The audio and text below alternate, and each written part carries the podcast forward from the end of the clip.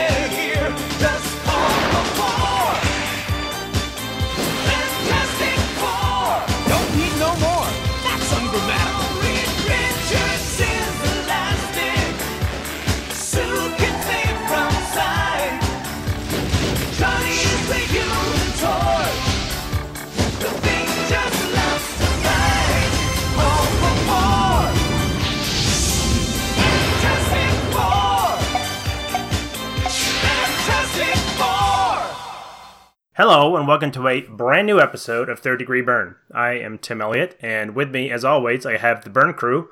I have Brian Hughes. Hey, everybody. Is that your signature Coke Pop? It's a Mountain Dew, except no substitutes. Miller time. Uh, Kurt, we have Kurt Greenfield. Good morning, guys. I have John Hyatt. Good morning. Drinking and... milk. It's good for you. Last but not least, we have... We have Dave Thompson. So what are we doing this time, guys? Uh, well, I'll, I'll mm-hmm. Brian's got the heavy lifting, but I'll introduce what we're doing. We gonna we yep. are going to cover. Uh, we're going back to the F F. We're going to do Fantastic Four Annual number seventeen.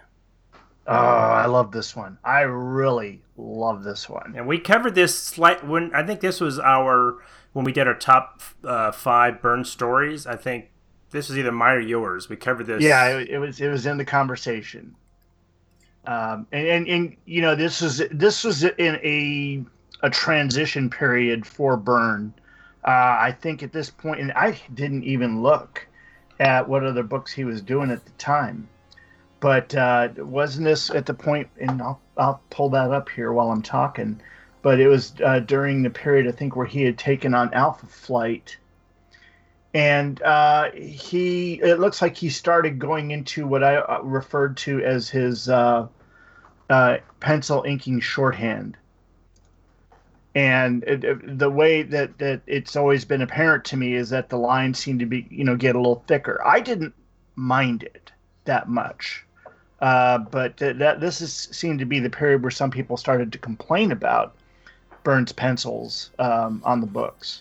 I think he just when he does his own, it's just a little heavy-handed. It's not, it's it doesn't but it the, doesn't detract the thing from the is, art. Is if you look at his work from you know two thirty-two on up till about two fifty, yeah, about two fifty. Uh, well, maybe a little bit before that. He he was more aping Terry Austin in the way he did inks than in the later books. So he started to transition later as he started taking on other responsibilities.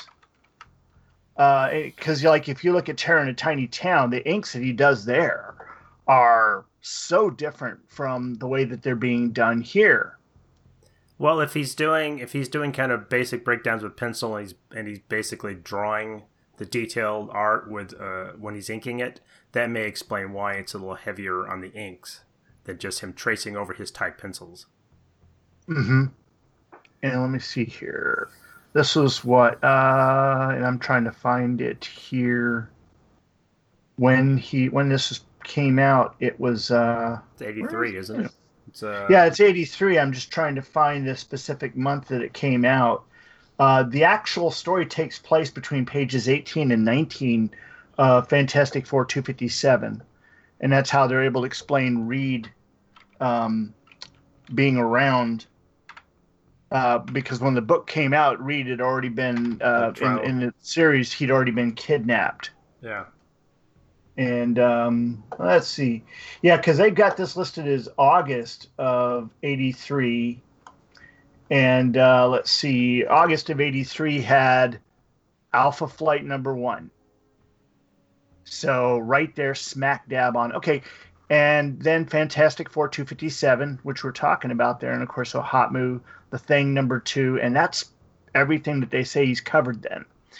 And, uh, I mean, I, I think that it, it's funny that I'd sit there and take this one to, to denote the change in Byrne's style. But we saw this both in Alpha Flight and here, that his that his line got thicker. And like I said, I think it, it, it we can attribute it to the inking shorthand, where he's not penciling as much, and he's filling in most of the detail in the, the inking lines. And uh, I, I mean, again, I don't mind it here. I actually like it because it, it, it to me frames this period of the Fantastic Four really, really well. And um, you know, it it just it's gorgeous. But again, that's me, and other people have different opinions. So. Uh, I'll let that go. Yeah, I mean, I I tend to just, and it's it's unfair, I think, but I tend to just uh, kind of judge everything against his his X-Men run with Austin, where everything was so crisp and clean and and uh, just, I mean, I think that's the pinnacle of his artwork. But and I would probably say the Superman books. You, so well, anything gets kind of Olmec. His Hulk stuff looked better from last week. Well, I, I, I mean, this. It, it definitely looked different. It definitely had different different uh, style to it. Of course, with him doing just uh, the figure inks and then Keith Williams doing the background inks, you know, it, it gave it a different look, and it definitely made a small transition from what it looked like with Bob Wyachek. Yeah, there was a but, more sketch, a little more of a sketchy feel with the Hulk books we covered last week than than with this. This just seems a little. It's almost like there's just a little bit of too much detail. Uh, and some of the stuff, and especially when he's doing like some of the dark coats and some of the clothing that can get just looks a little, a I, little it almost looks to me like he did these on smaller pages and they blew them up, you know? Yeah, because even it's, like if yeah you, it's it's yeah. not here's the thing, you know, we can we quibble about this yeah. kind of stuff. It's not bad art at all. No, it's nothing not bad all. About it at all. It's just different it. And it's just right. you know. All right, so let me go ahead and give you guys the details and the synopsis, and then we can dig right into this, because it's a meal. Of course, it's Fantastic Four Annual number seventeen, cover date nineteen eighty-three, on sale May thirty-first, nineteen eighty-three. Uh, but we saw the other thing said August. But uh, the cover price was a dollar. It had a forty-eight page count with thirty-eight pages of story, so nearly double-sized. Uh, story and art by John Byrne. Letterer was James Novak. Colorist was Glynis Wine. And editor was Carl Potts. Editor-in-chief, of course, Jim Shooter. This was reprinted in the Fantastic Four Visionaries Volume three trade paperback. And uh, I'm sure it's been reprinted in other places as well, but that's the only place I saw here. The title is Legacy. And here is our synopsis. Now this, again, like I said, takes place Uh, between pages eighteen and nineteen of Fantastic Four two fifty-seven. While driving out to a gig with her band, The Rolling Dead, Sharon Selleck's car breaks down on a stretch of country road in the town of King's Crossing. Cursing her roommate, Julie Angel, for loaning her the vehicle, Selleck gives up and tries to flag down a passing truck, but the driver ignores her and keeps on going. Deciding to hoof it on foot into town, she comes across a chain-link fence surrounding the local farm and decides to go over it in order to cut across the field. Along the way, she spots some strange crops growing in the, in the yard. Curious, she sees that they're being watered with, of all things, milk. Disgusted at the taste of the dairy product and concerned about her allergies, Sharon decides to continue on, not noticing the, ro- the roots are beginning to rise out of the ground. She runs headlong into a massive farmhand who demands to know what she's doing beyond the fence. Selleck explains herself, but the farmhand turns her over to his employer, a man named Emmett. Emmett also hears her story and is almost convinced she's not some kind of spy, but still decides to tr- take her into town to Chet Rollins, the town sheriff. At the local police station, she explains her story yet again when the sheriff tells her that he will arrange to have her car fixed and have her on her way the next day. Sharon is delighted. She does not want to spend any more time in this town than she has to. She's sent over to the Lord's Hotel across the street, where she'll be set up with a room for the night. As she leaves, Chet assures Emmett that she will not be leaving alive and puts a call into Barney White at the hotel. Barney finishes his phone call just as Sharon enters the hotel, and she is soon given a room. With time to kill, she decides to check out the town. She walks through King's Crossing. She is more than a little disturbed with how nobody seems to notice her at all. As she passes a young boy, she's unaware that he suddenly shapeshifts into a dog and begins to follow her. Getting hungry, Sharon pops into a nearby cafe. She finds most of the items are not on the menu except eggs, toast, and milk. After her disappointing meal, she decides to go to her local garage and check on her car. There, she is told by the mechanic that her car can be fixed tomorrow when he can get the missing part uh, that he needs to be that needs to be replaced. That night, as she tries to sleep, Sharon becomes violently ill, as though she'd been drinking milk. The following morning, Sharon goes to the garage to find its closed, with a sign informing people that the owner had gone fishing. Furious, she pays a visit to the sheriff, who reminds her to keep a civil tongue and be patient. Back out on the street, Sharon goes to the back of the, goes back to the diner for another unsatisfying meal of eggs and another night of sickness. Waking up from the horrible nightmare, Sharon decides to call Julie for help. As Sharon begins trying to explain to her roommate what's happened, the phone co- connection dies before Sharon can tell her what town she's in. Having had enough of the strange town, Sharon decides to slip out for the night, slip out into the night. At, at first, the town is deserted, but as she reaches the farmland, she soon, soon discovers the locals are following after her, and she makes a run for it. Hit by more illness, Sharon quickly gets cover in a drainage pipe and continues on her way. Down the road, she comes across a phone booth and puts in a frantic call to the Fantastic Four. As she tries to get hold of the Human Torch, the F F's robotic receptionist, Roberta, tells her that Johnny Storm is not in. Before she can leave a, com- a complete message, Sharon's attacked by the plants that have sprouted around her out of the ground, leaving the phone off the hook. Seven hours later, Johnny is flying over New York City, happy to hear that his nephew Franklin and Alicia Masters are expected to make a full recovery, and that the Fantastic Four are going to be remaining together.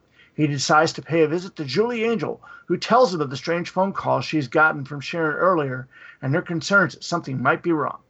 Deciding to look into it further, Johnny takes Julie to the Baxter building to use the Fantastic Four's resources to try and track Miss Selleck down. En route, they spot the Fantastic Flare, and arrive to find Reed and Sue trying to summon Johnny and Ben. The couple play back Sharon's recording from earlier and agree to try to find out what happened. Using Reed's instruments, are able to trace the call back to King's Crossing, a town that Reed finds very familiar. They suddenly remember that this is where they placed the Skrulls that they turned into cows after they were defeated in their first battle. Reed also mentions how he believed that they were killed in the Kree-Skrull War. With the mystery on their hands, the Fantastic Four go to King's Crossing incognito to investigate what was going on there. Arriving in the moving van, Reed and Johnny try to get a room at the Lord's Hotel, pretending to be doing a long-haul move. At first, Barney refuses to put them up, but Sheriff Rollins enters and tells Barney to put them up in a special room. Inside the room, Sue turns, in, turns visible. Having staked out the hotel, she has located the room where Sharon's being held. While Reed begins using scanning equipment he developed after their second encounter with the Super Skrull, he sends Johnny out to find Sharon.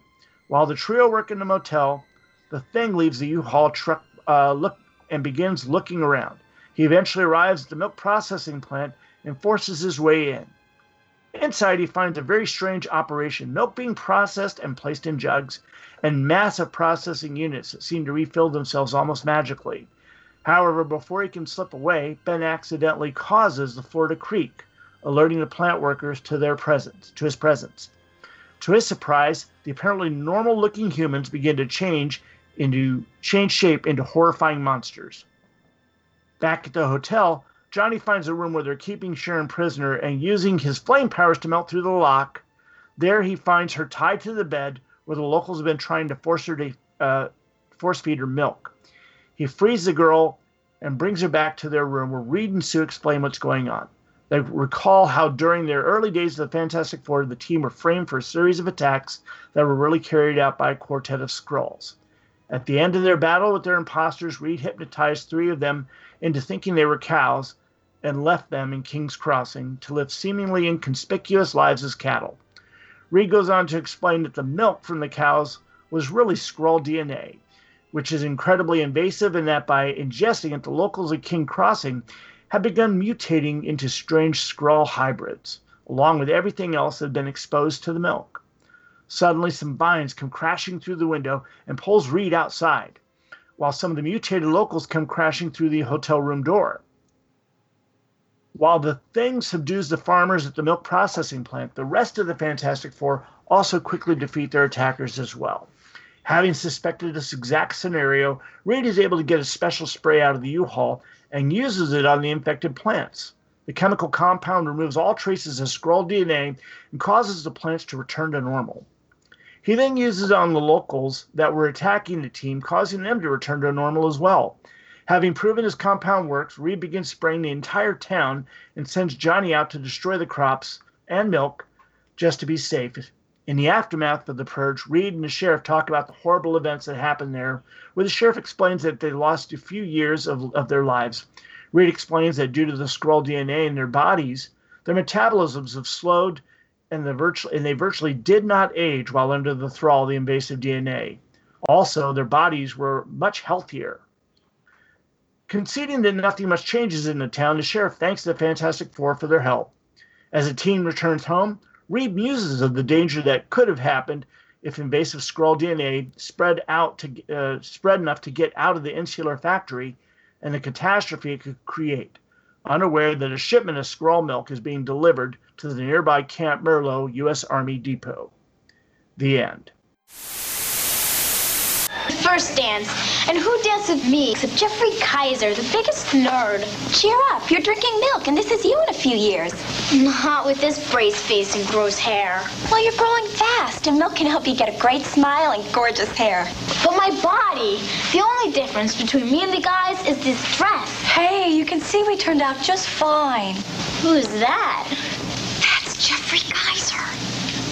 Milk, it does a body good. Dun, dun, dun. Yeah. Now, I pulled that from uh, the Marvel Wiki, and uh, it, I, it it did a, a pretty good job, I think, of telling the story that uh, that happened there. But uh, it, it, I mean, it, it just didn't give enough dun dun dun to that last bit there. But also, the the finale bit there, were not the finale, but the data dump at the end, uh, when Reed is talking to the sheriff. It's kind of a, a, a mixed happy ending for the people. Right. But it, it also gave another bit of information I found interesting. What it states there is that, you know, Fantastic, Fantastic Four was the first Marvel Universe book, basically, that that gave us, you know, the Marvel characters we know and love. And since their battles with the Skrulls were in issue two, it basically says that whatever's happening now is six years later than the beginning of the Marvel Universe. So nineteen eighty-three is six years later than nineteen sixty-two. Well, what I'd read when I was kind of doing a little research on this, that I guess the standing rule was there was a seven-year timeline that was a sli- yeah. the sliding, so that any no matter what time was contemporary, the events of the original F F was seven years back. And I think now they've expanded to ten years. Of course, now who knows? It's all screwed up. But yeah. it was, I guess it was about ten years between F F one and whenever, you know, whatever's going on you were currently reading. So, did any of you read this off the racks? I sure did. I it was know. spectacular and yeah. completely unexpected when it came out. Recognize the cover is in that black frame. All yeah. the annuals that year came out with the black frame. There was yeah, no that. hint of what this story was going to be. That's, that's actually interesting because, you know, for the longest time, always the covers were, you know, demonstrative of what was going on inside the book. And now all the covers are more like this, where they're, you know, just uh, some artist representation of whatever the book is, what, whatever the characters are, you know. Yeah, it's more like yeah. a commission. It's like, than, well, it's than, like a pinup. Yeah, that's all. All yeah. covers are that way now. It's it, There's yeah. nothing to do with what's the story inside. This is also getting close to the anniversary, the uh, twenty-fifth anniversary of Marvel's um, Silver Age, when they did frame covers with individual portraits. You know, the gray yeah. covers I'm talking about? Yeah. yeah, all, the, yeah. all the all the characters are on the outside edge. So I think they're they're experimenting, and uh, I, I don't know. I really, really like this story. I remember exactly where I was when I read it. and uh, how my life was in transition and that I didn't know which direction I was going. And so I lost myself in this story and thought, this is great. And then having Alpha Flight on the heels of that, it just doesn't get any better. I um, I remember this specifically because I did not, you know, it's like, and, and I was sitting there thinking about my, my history at the Fantastic Four, because while I was a huge Byrne fan, I wasn't picking up Fantastic Four when it came out. And I couldn't tell you why or why not. But I remember in the summer of nineteen eighty-seven, I'd just gotten back from uh, spending several months over in Turkey. Uh, and I, you know, basically had uh, one or two weeks before uh, college started back up, and um, I just, you know, had all this free time because I didn't have I didn't have to work just yet. I was going to go back to work later, uh, and so I was going to the local comic shop, uh, Heroes Workshop is what it was called, virtually every day, and picking. And I was just at that point just collecting everything Byrne that I could find. And I'd gotten a really good checklist. And so I would go into the back issue bins and just, you know, do all that. And so I got all of Byrne's run in Fantastic Four during that summer. Um, and I remember Ronnie, the guy that runs the shop, he's like, how do you know which issues Byrne's done? He, he, cause he said, I just would always go out there and grab everything and come up there just like I knew exactly what I was looking for. But this one, of course, was um, was just really cool. Of course, you know, it's smack dab in that in the middle of that run. Uh, just a, a great time for Byrne's work. That's how I read this book too. Is I pulled it out of a back issue bin. Yeah, uh, same with me. fifty, fifty cents. You know? Yeah, when I was because like... I, I came on the F F. Uh, I think right after uh, Secret Wars, and then I just started collecting all the back issues, and this was just one of the ones that I had grabbed. And but uh, I, I've always liked it because it's very, it's very Twilight Zone or yes. this or X Files, which this predates X Files. Uh, I mean, the, the the the stranger coming into a small town and there's something weird going on. That's a trope that's been around forever. But this is this is almost a this is a horror story, really. This is more horror than science fiction, I think.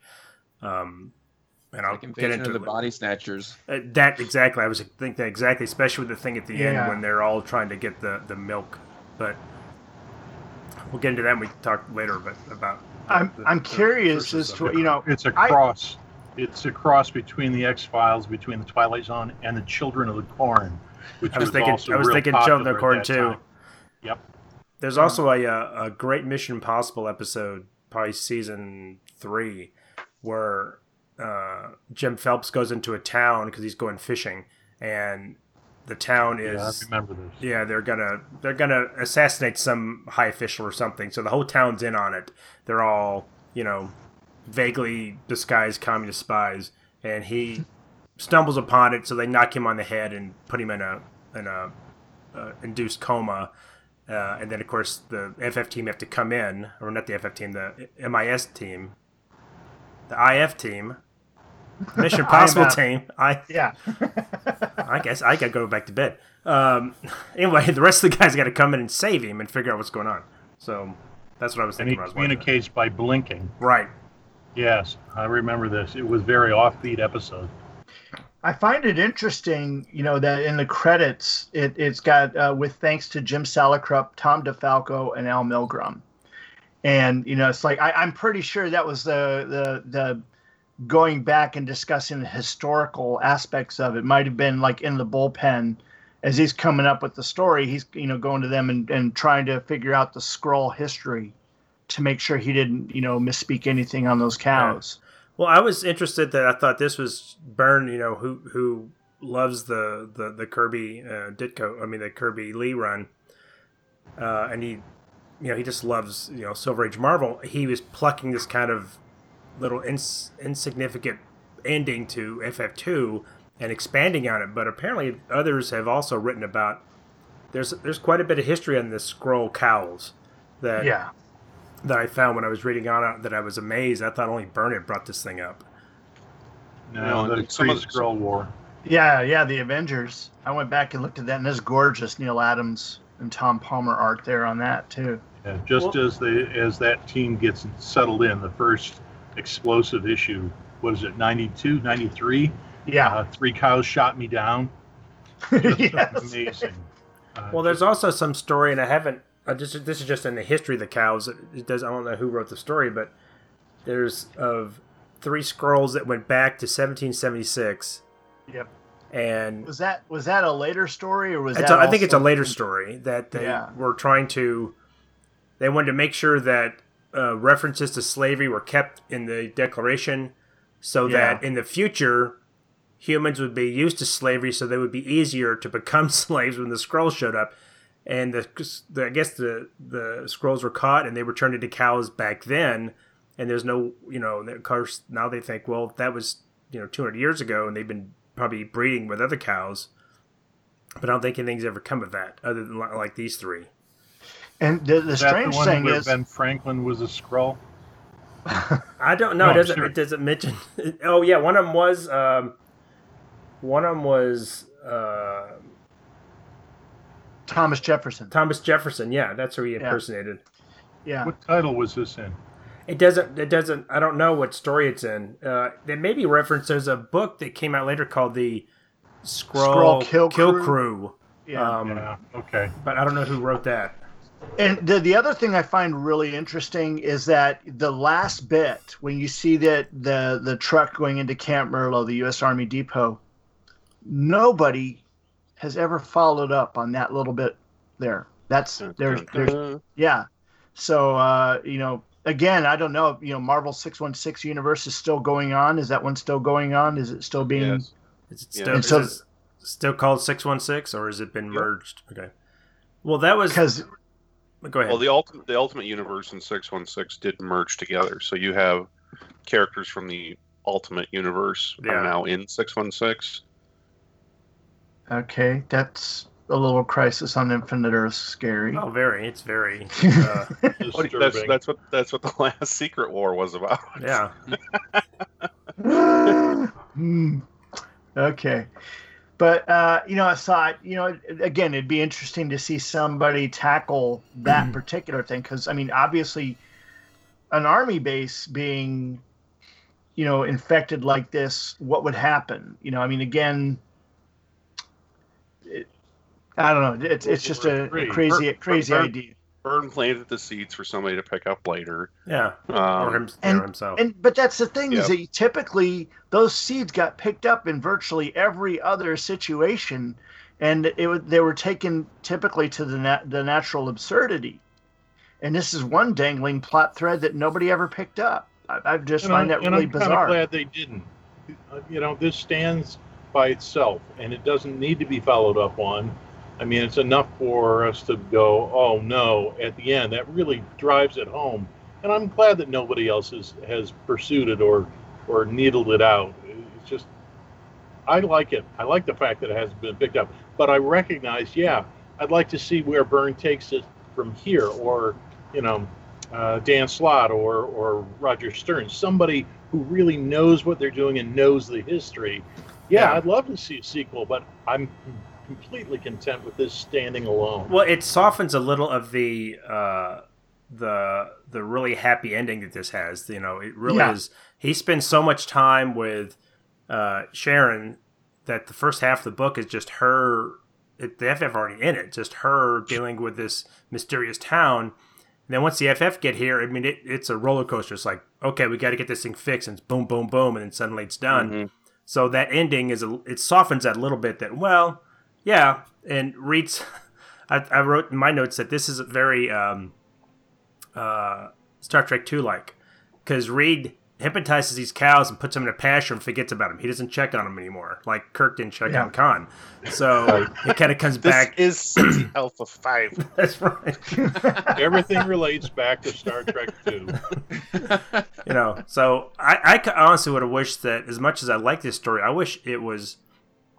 not contained in an annual. It was more of four issues, because I think this really deserves a little more exploration uh, as to what what is going on, what their motives were. You know, the the in the end, the that one is that the first uh, uh, delivery of milk they're sending outside the town, because obviously if they had been doing it, something else would happen. Likely, Yeah, because no, he, he says it's that he says plan. it's a, here for your weekly delivery. Right, but so we, yeah. it was the same thing going on with the uh, at the, the army base where he's sending out to all the towns. You know, was it you know where they kind of like body snatchers trying to spread it out.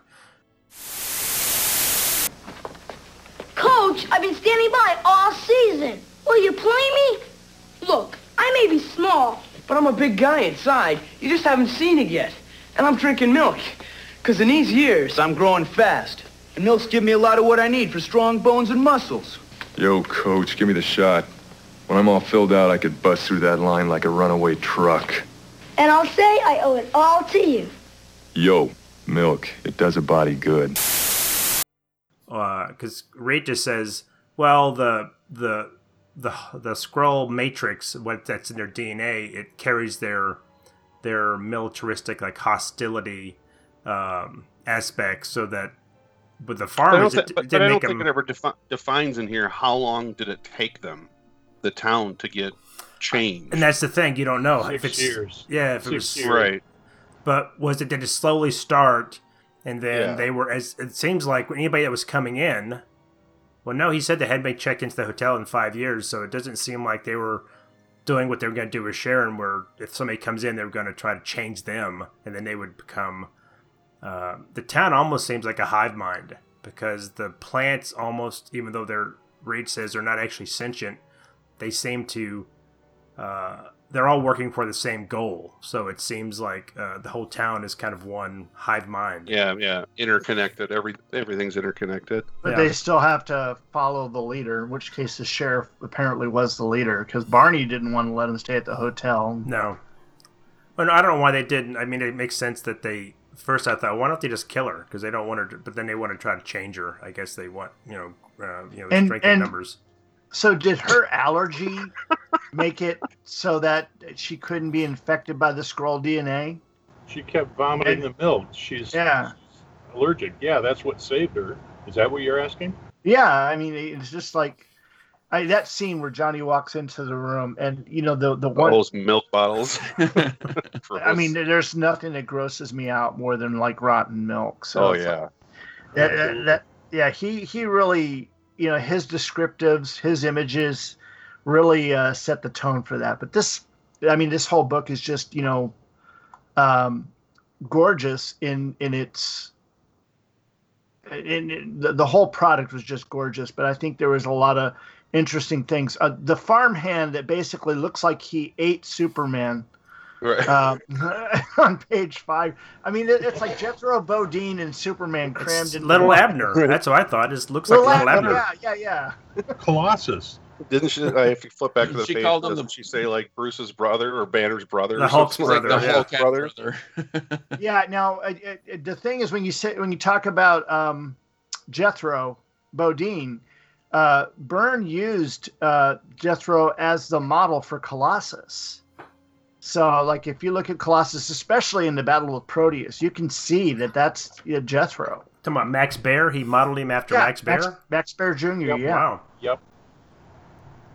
I found that interesting. Now, Sharon Selleck is an interesting character um, because, you know, she is not typical of a Byrne woman. Uh, you know, she's she's not uh, glamorous or, or uh, even...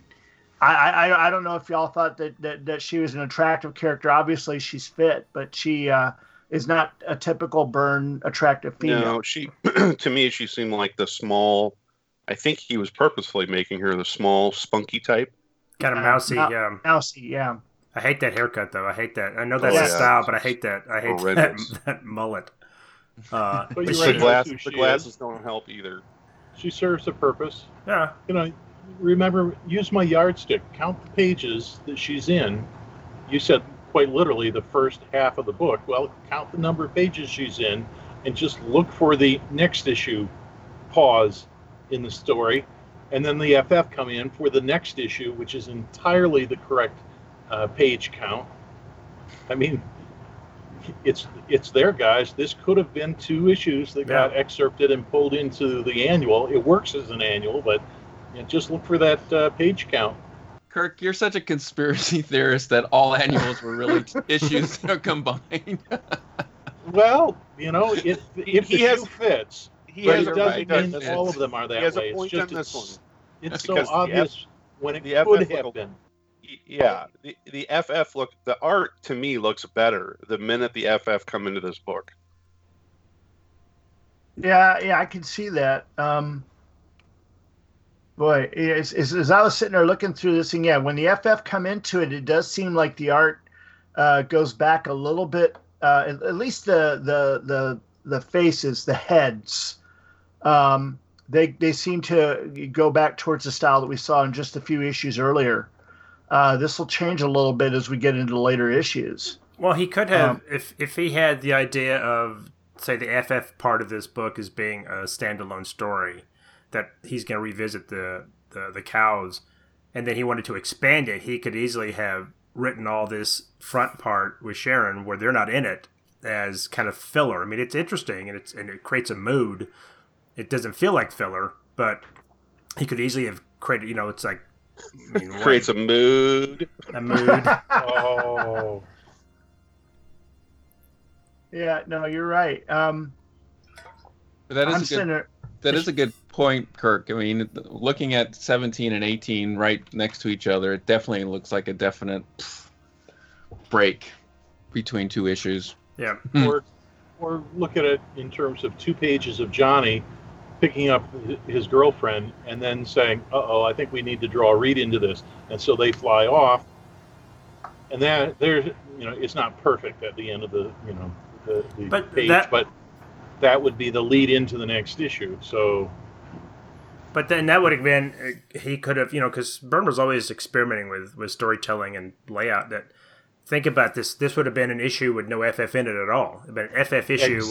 with no F F. Yeah, exactly. So, and Carl Potts could have said, "Uh, no way, Shooter's going to let you do that." hmm. Well, I think, uh, yeah, I don't know. Did she? But did, or, but did, or then again, like subtle. Well, said, I mean, the thing hey, is, like, rather, saying, I, I rather think than that, put it in the, the regular line, let's just, you know, hey, we need a story for this uh, this year's annual. Uh, gee, then, you know, hey, John, have you thought about uh, just pairing this up and doing this for the annual? It could have well, been more subtle. I like I was talking with earlier before everyone got online. I loved annuals when they just had this big, massive story like this. And uh, even if it was developed as two different stories, it doesn't seem like it just on a on a read unless you really dig into it. And uh, the annuals to me were really exciting as a kid because they were more story, more pages. Generally, yeah. There was something that was just out of the regular line of things. And so it was really a special event.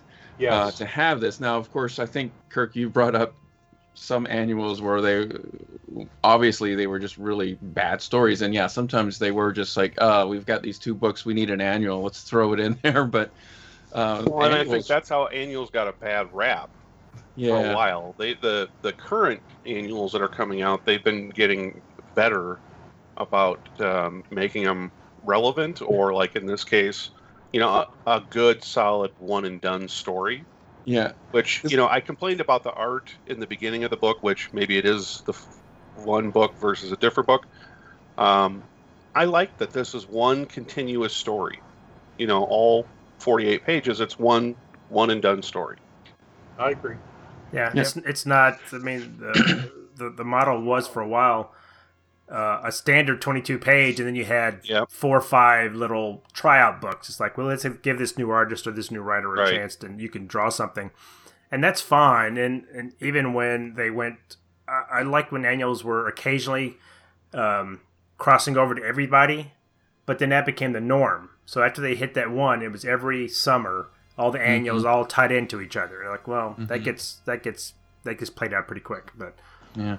Are you guys listening to Back to the Bins and their Terminus Factory uh, yeah. coverage?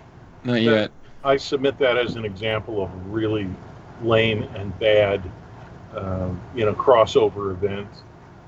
Uh, I'll let them finish their analysis, but they're two issues, or yeah, two issues, two episodes into a five-part crossover, and I'm sorry, it's like it was bad when it came out, and it's bad in reread. Uh, yeah, but, but it's we'll fun how to listen it to them talk about it because, I mean, Doctor Bill's analysis of it at times just kills me. Well, I know sometimes writers hated that because they were forced to.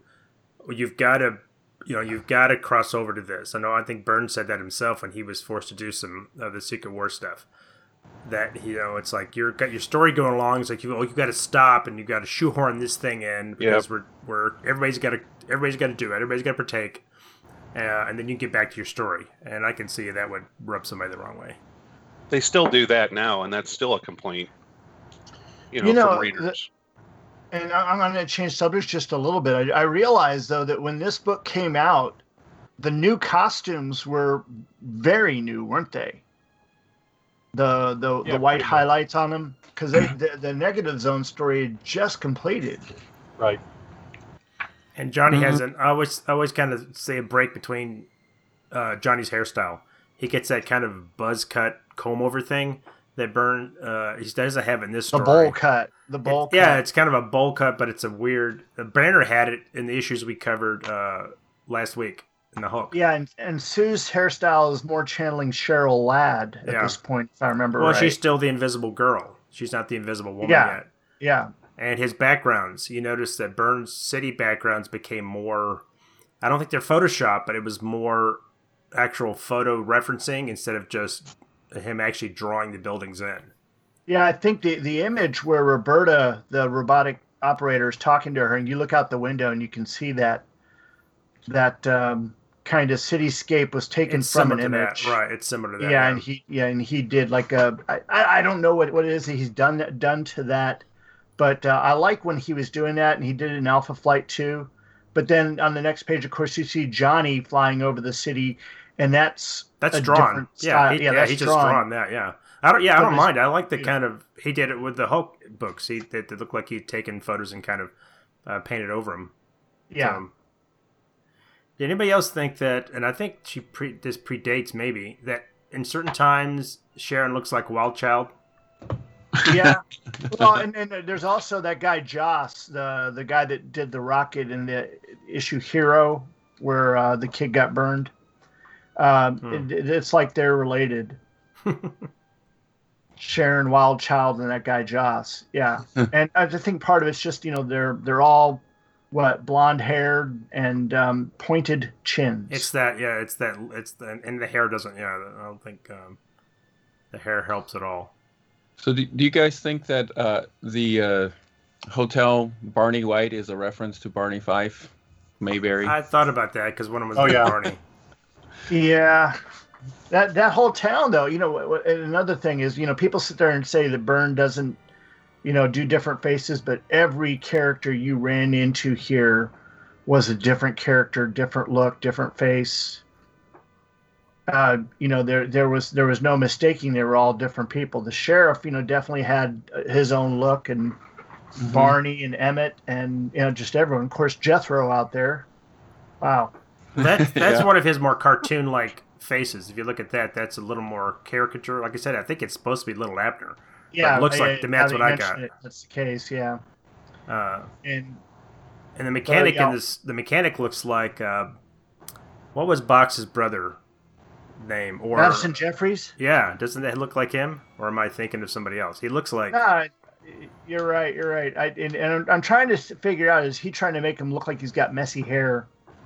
Um, you know, being the grease monkey in the yeah. garage. But Oof, I, Roxanne Oil, man. Yep. I got a question for you guys. Um, something small. You know, when Reed's tracing back the phone call and they zero in on King's Crossing in New York State. Yeah. How many of you brought out your atlas and actually looked to see where he zooms in and what's really there? What What is there? Dun, dun, dun. I did Homework not. Homework assignment. Okay. Oh, come Nobody on. else did it. No, I didn't okay. do it. No, I, I read when I was doing my research for this, and I was really disappointed that there wasn't more out there, because typically, if you do a good search on site burn robotics dot com and then put in, you know, whatever issue you're doing, you'll get any discussion that happens on the website there regarding that. And I couldn't find anything. But one thing I did find in a couple other pages, um, and they, they weren't it, they they did say that this map was really, really accurate, though they didn't say specifically what's in the spot that King's Crossing. Isn't that actually King's Crossing, Vermont? Mm, I'm thinking this this is it's is the the close up the middle panel there says Syracuse in it, so it's clearly Syracuse, New York, but. Uh, If, you, if you've got a Rand McNally uh, transportation map or, or whatever the, well, the current one is, you can you can do some research here on your own if you have anything paper left in your house, that is. I've well, got I, I've got I, I've I got an old Rand McNally one. I, I was thinking. Well, I, I, oh, go ahead, Brian. Sorry. I'm I'm going to look it up right now on just Google Maps. Oh no no no no no. Oh yes yes yeah. I was. I was I was okay, thinking well, that, that was supposed to be a homework assignment. I'll buy I'll I'll buy Brian some time. So okay. the, there's a couple things that bothered me in the book, and one of them is this, where he's running the trace on the call, which I thought was kind of cool. How Byrne, you know, has his his uh, Byrne tech right um, here, but the fact that uh, let me pull up the page. Uh, Thing says, you know, King's Crossing, King's Crossing. That dingles a faint bell, don't it? I love that. And Reed, right? You're right, Ben. And I think Tim had brought it up earlier that is it even logical, though, to think that Reed wouldn't have been keeping tabs on this town, knowing that there were three, you know, aliens that he tricked, right, and hypnotized into believing themselves to be cows? He doesn't bother to monitor that. Well, unless he just, thinks just occasionally, professor, right? Unless he thinks, unless he's mis. He thinks that when a Skrull changes form, it it actually becomes that form, not just kind of the surface, you know, look of it. Because according to this, if what he says, the some of my points, my problems were that it seems like okay, he made them cows. They got mixed in with some other farmers' dairy cows. Like so, he I guess he told them, hey, you you become a dairy cow, so they won't be become a hamburger. Uh, uh, and then he get mixed in with a herd and. Then people start drinking this milk that gets mixed in, and I guess that triggers something when they start mutating. Like, hey, I got we got to find these cows, or they somehow find the cows and they continue to milk them because it doesn't seem like the cows are still here. the The milk vats that magically fill up, and Reed later says, which is I thought was awfully convenient that. Mm-hmm. Oh, this is self-replicating. You can't just pull pulling Dukins out of the yeah. air. And, well, and that that whole concept of like. Well, they've been they've been dr- uh, drink, drinking skull D N A or whatever. I'm like, yeah. oh, those aren't udders. um, hey guys, so, when you look later later in the book, just before when the thing is going through the plant, the top page top panel on that page, when the bottom half is where the bats are refilling themselves. But the top part of that page, and then to the next page, which is again an internal shot. Oh, I'm sorry. This is a two-page spread. This is all the same panel. Yeah. Never mind. I thought these were two sequential pages, and I thought, that's odd. Why would he waste time doing the same image over? I will say that milk Never factory mind. is that's beautiful. That's laid out nicely. It, it looks like, and uh, of course, I don't know what they're doing with all this milk, unless they are have been taking it to, uh, like the army base or to other towns, because this is more than these people don't need to drink the milk anymore because. They're already Skrull hybrids. Well, uh, you kind of get the gist though that that's like all they're eating, you know, or, or yeah. consuming is the milk. Well, he he tells that the, when she goes into the diner and she wants a hamburger, so we don't have any meat. Uh, we have just you know eggs and eggs and uh, toast. And she eats the eggs and she gets sick, even though she doesn't have the milk. So I thought, well, are the eggs disguised? Is it real, really Skrull milk disguised as eggs, and that's how she's getting yeah, sick? It's in everything. Okay. So is it that, scrambled eggs that she had made with milk? I mean, that's what I was wondering. It's everything. Because it's in if, everything. If, it, if it's so close to being milk that it triggers her uh, lactose intolerance, it's not just Skrull, white Skrull D N A milk, then if it if it was resembling an egg, wouldn't it resemble an egg so much that it shouldn't trigger her allergy for that? Unless it is scrambled eggs and they're mixing milk in with it. But I thought she asked for a poached egg, which wouldn't have milk in it, right? I don't know. Right. Maybe you're right. Uh, and just remember that they're also watering all of the plants with the milk. So that's why they're... Yeah, that's like another corn. reason why so much. So Yeah. Uh, And, yeah, that, uh, and, that and shouldn't you have been able to smell that town from about, I don't know, twenty miles away? Yeah.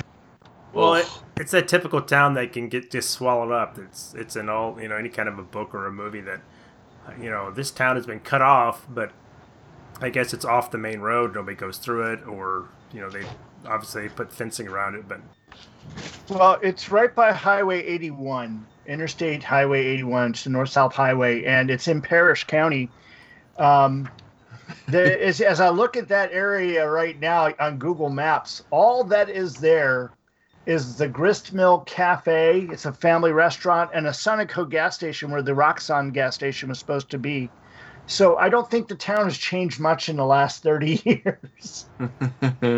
Ah, something may really be going on. Well, basically, I, I thought also I was basically Byrne is saying that, okay, the cows weren't giving real milk. They were giving the equivalent of milk, which was which was them bleeding. I don't know if they were producing it, or it's almost like they were bleeding or something. It was like their essence. And these people were consuming it, so that was what was mutating him. And he says the milk would have would be almost alive. So to me, Byrne is saying the, the Skrulls are basically the Thing. Because anything, any part of it you consume is going to turn you into uh, it, and it seems to be alive. So couldn't a Skrull, if the milk can absorb nutrients from the air and replenish itself, couldn't a Skrull just continually regenerate itself or even grow to massive size just by absorbing its surroundings? Yeah, we're talking John Carpenter's The Thing. Yeah, that's exactly what, it's the same premise. Yeah. Hmm. Interesting stuff. What a, what a hack, John Byrne. Deep, no, no. deep, deep, Tim, deep. Let us let us take that in for a moment. Well, that's why I thought and, this would be really be cool if it was a four issue or even a six issue, so that it was really. I mean, what is it like? Mystery. Yeah, let's see this town slowly uh, be Evolve. taken over by this thing. Let's uh, let's explore what what is their. You know, he says they just become efficient farmers. But they obviously are sending it out to other places, so they're so they, they want to, so want what, to spread themselves around. What you're saying, though, is that what you would prefer is a decompressed story. No, no, no. I don't want a decompressed story. no, I'm, I'm I want, I want, I want more writing. Maybe this is the start of the the uh, Secret Invasion. Maybe this is exactly. where it all started. Yeah, that's what I was thinking. Which makes, again, begs the question, why did nobody ever jump on that one plot point of the military bases and, and who knows where else that milk is gone? Maybe they felt that was covered in Secret Invasion. Yeah, I mean, are all these places now red states? No. Did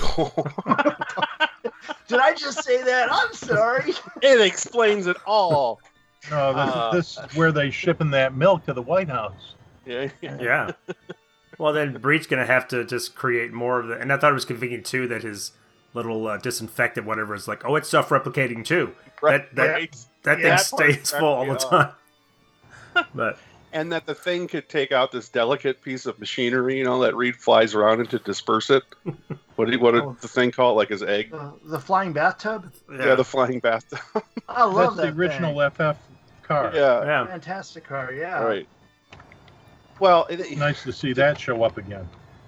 To Tim's it, point, yeah, there there's a lot more that needed to be fleshed out, and I'm sure we'll get there at the, the very last pages. But to me, it had that um, end of the classic Star Trek run yeah. ending, right? Where yeah. it's like every everything's done, and they laugh on the bridge, ah, ha ha ha ha, yeah. and they they fly away, and it's yeah. like, wait a minute,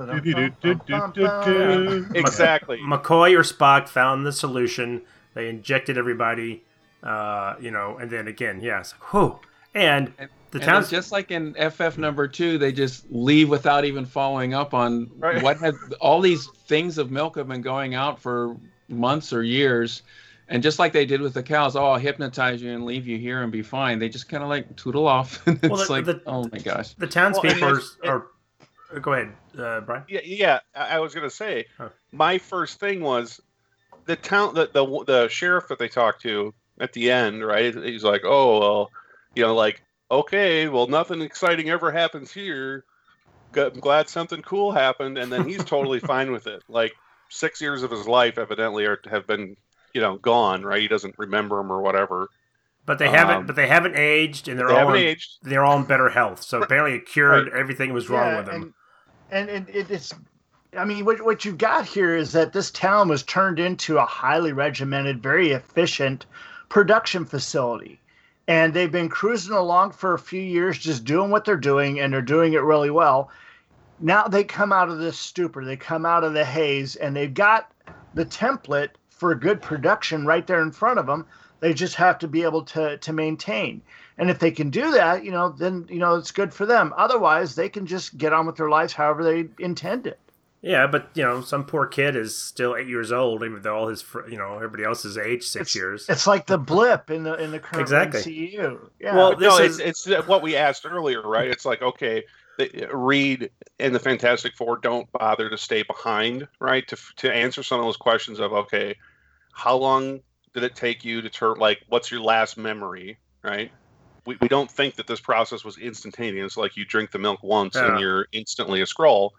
Um, well, he does say you know, they so how, hmm? they set up a trust fund to cover rehabilitation and uh, reorientation of the of, of the of the citizens. So it's like he's going to send some a group of, you know, doctors or, or social workers down there to say, well, right. you know, You know, you're right. Yeah. Uh, you know, and, and, and hopefully he said that he, he put the the rest of the Fantastic Four's funds aside in some kind of uh, trust, because there's going to be a lot of civil suits uh.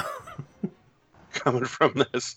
But yeah, he doesn't he doesn't stay behind to get the you know the additional research needed to figure out what you know what happened, how long did it take, and then the the question about the distribution network, right?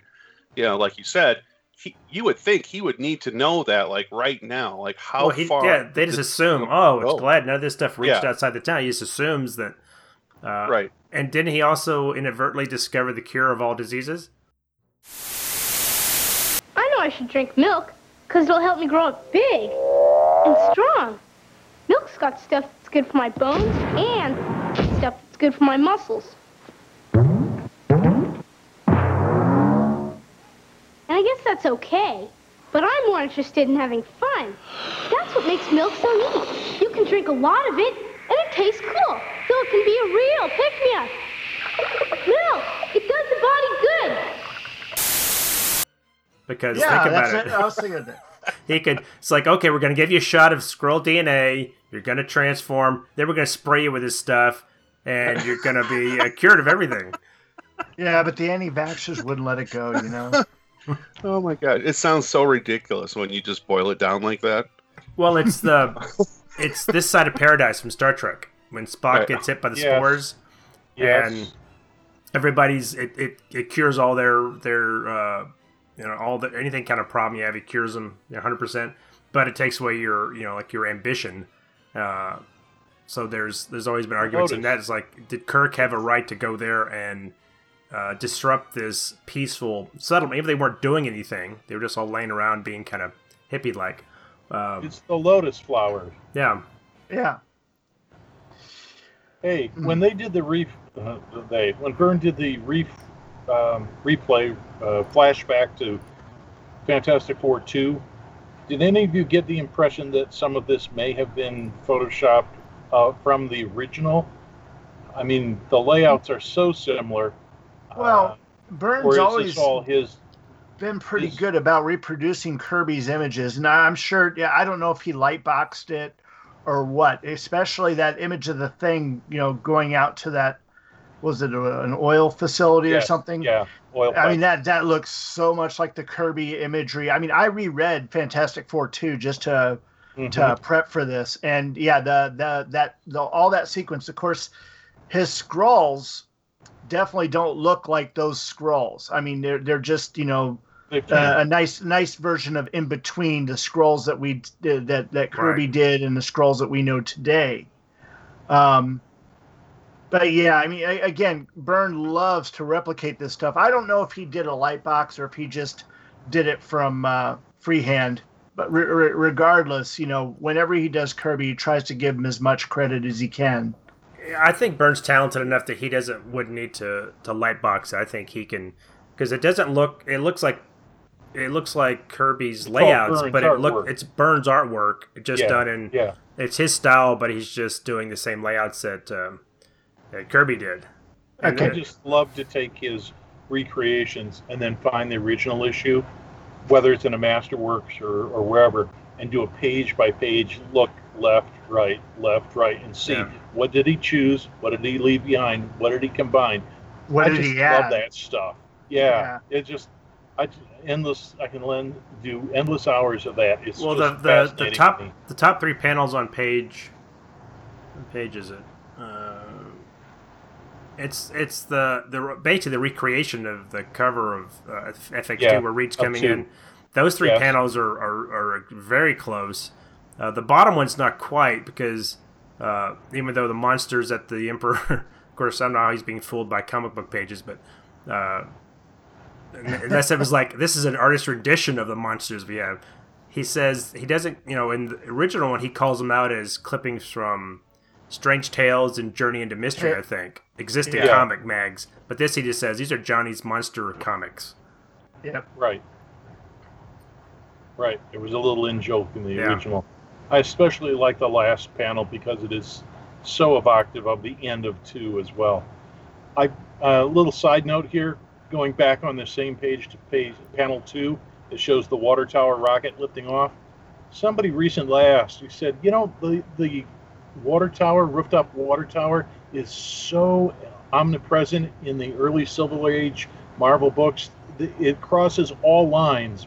Fantastic Four, Spider-Man, Daredevil. It's mm-hmm. in every title, and they couldn't figure out why that was. I've got an answer, although it's pure speculation. Um, you know, if you're on the sixth floor of a of a building churning out comic books and you've got one window that overlooks the rooftop next door, and on that rooftop is a water tank, which wasn't all that uncommon back in the day. That's that's what the early fire suppression systems were. Well, there it is. It's right in front of you. And so if you're having a rooftop battle between heroes or villains, what have you, of course it's a great stage wow. set. You're, you wouldn't be used to seeing them from the street, but if you had a view to the roof, you bet you'd be seeing this shape all over the place. Anyway, that's a little side excursion. Well, I think... Got you. Uh, ring the bell.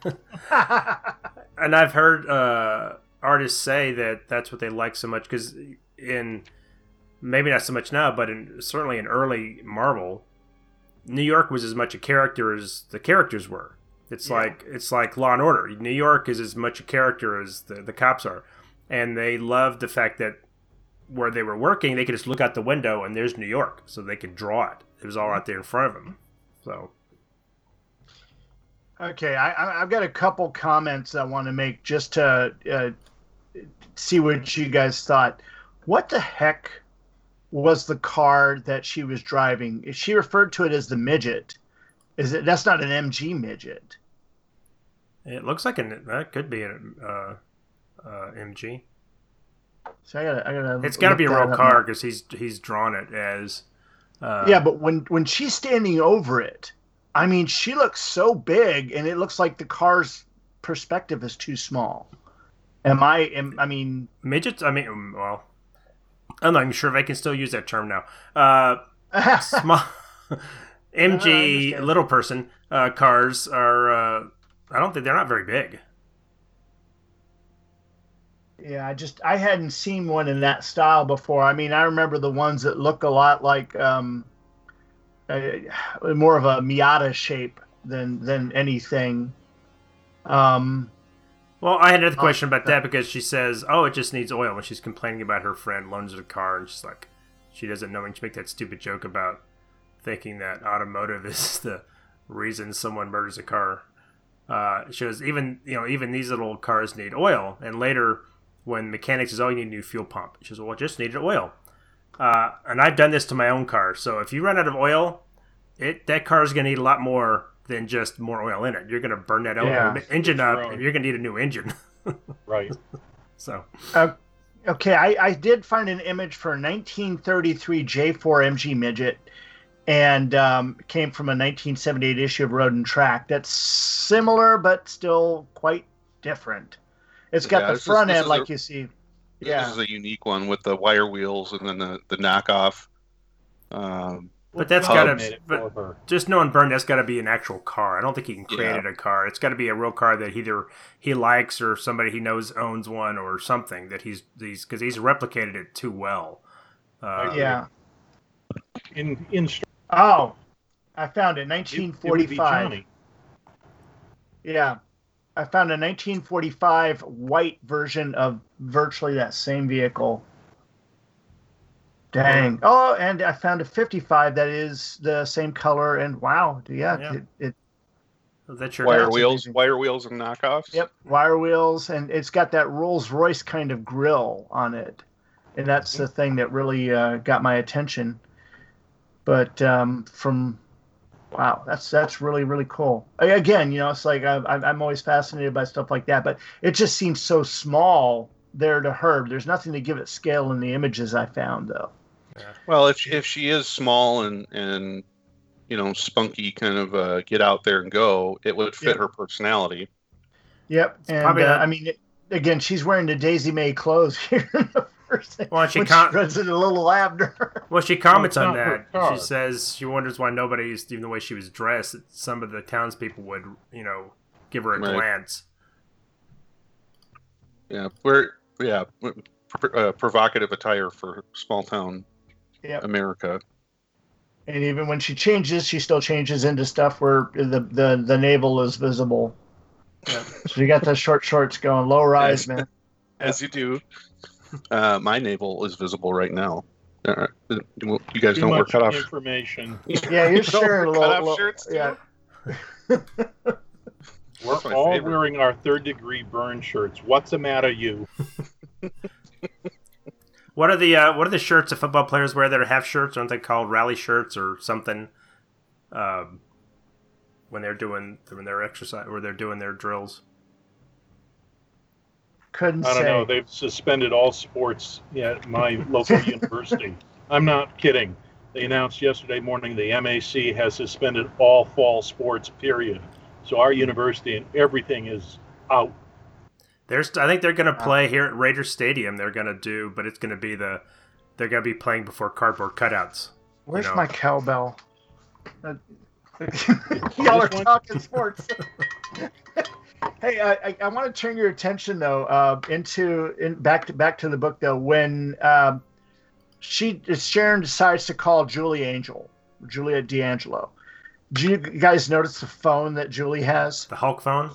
The Hulk phone. I want that phone.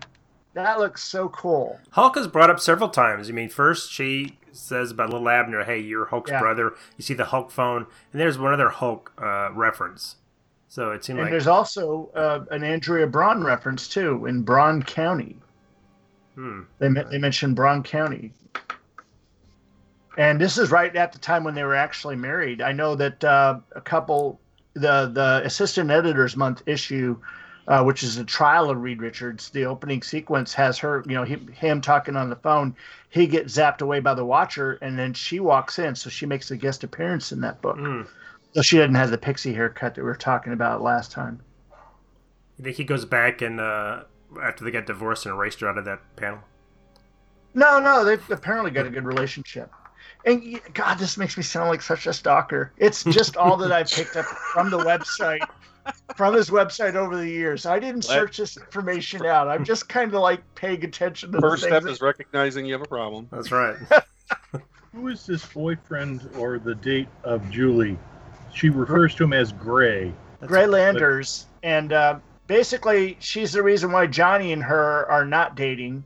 That she is much more interested in Gray than mm-hmm. she was with Johnny. And she eventually goes out to the West Coast with Gray Landers to... Uh, I guess try to get into movies and stuff. Yeah, I think he drops it. Well, what you hadn't brought up is that, that Sharon kind of has a thing for Johnny, too, and I guess yeah. kind of hit on yeah. him a couple times that he kind of uh, Who brushed doesn't? her off. So dreamy. Well, speaking of that, when the when he first grabs uh, Julie and he's like, hey, I'll, you know, I'm going to fly you over there. Um, and he's flamed on, but he, you know, they, they take the, the care to say, no, his hands aren't flamed on, even though they're colored right. yellow. Yeah, that, it looks that like he's got. It looks like he's got her, you know, held up against his chest, which is on fire. So I would think that uh, she would be would be incinerated, but No, I mean, Johnny's powers always said he's able to to put heat wherever he needs to. Oh, yeah? So so he can pull ch- the heat. But his chest is aflame. Right, yeah. Right. The, the colorist definitely is the one that made the mistake here. Yeah. Damn. I, I like you. So, oh, oh, no. Oh, no. Well, it's so like that scene in Fantastic Four two. It, there's a scene in Fantastic Four two where Johnny Storm and his new girlfriend get out of his car. And they ask her, you know, what's it like dating Donnie? And she's, Johnny, she makes a comment that, you know, you just have to have a lot of aloe. That's... That that would be a great scene. You know, he takes off with someone, and you see him take off, and you're on still on the ground, and you see his ashes just kind of float down. Oh, like, not again!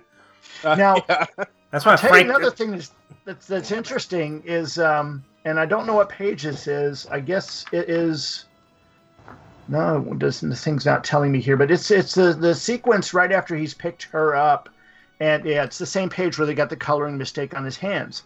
At the bottom, Reed Richards is actually sitting in a back chair. I was going to ask about that. Does he have, you know, does he have, does he have a, a risk of having a bad back because he's all? Uh... Oh, I love these things. I had one when, uh, when I, you know, when I lived at home with my parents. We had one in the computer room, and uh, you just lean into it, and it just supports your back perfect, so you've got good posture. Oh, that... they were all the rage back then. Yeah. We had one. If that was yeah, done now, they didn't last. If it was done now, it would be, uh, and I've seen these at work, uh, one of those big balls, big rubber balls that people sit on. Yeah. But I like those chairs. That's yeah, kind of cool. That. that was very much a thing back then. But, uh, you know, when you look at the, the, the, the next couple pages, when Reed's got the, the map of New York, the, the map is, for the most part, accurate except where they add King's Crossing in. Right. Because uh, it's not there. That's just Parrish County right around there, and there's not a whole lot in that area. Uh, but the town itself is so built up. When you look at it as they show the, the town scenes, like the very next page there, you see Reed's U-Haul coming coming through this. I like the fact that he used a U-Haul to to bring the, the flying bathtub and his equipment in. And then I was just saying the pages of the of the city street. It I mean, it looks more like a, a New York City street instead of a small town city street. Small town city street would be a lot more sparse, and the actual town that's in this area is is nothing like this. It's like one or two buildings. Oh yeah, this town is kind of portrayed as being Mayberry. That's not you know yes. that small. Yes. Yeah. yeah, I came from one of these towns. Believe me, the downtown is about two blocks long. Yeah, about four stories high at most, usually two. Yeah, it's same, same here. I came from Rushford, Minnesota, which is a little tiny fly speck. But it's got Rushford up on the hill just like Hollywood, so everybody like, you know. Eh.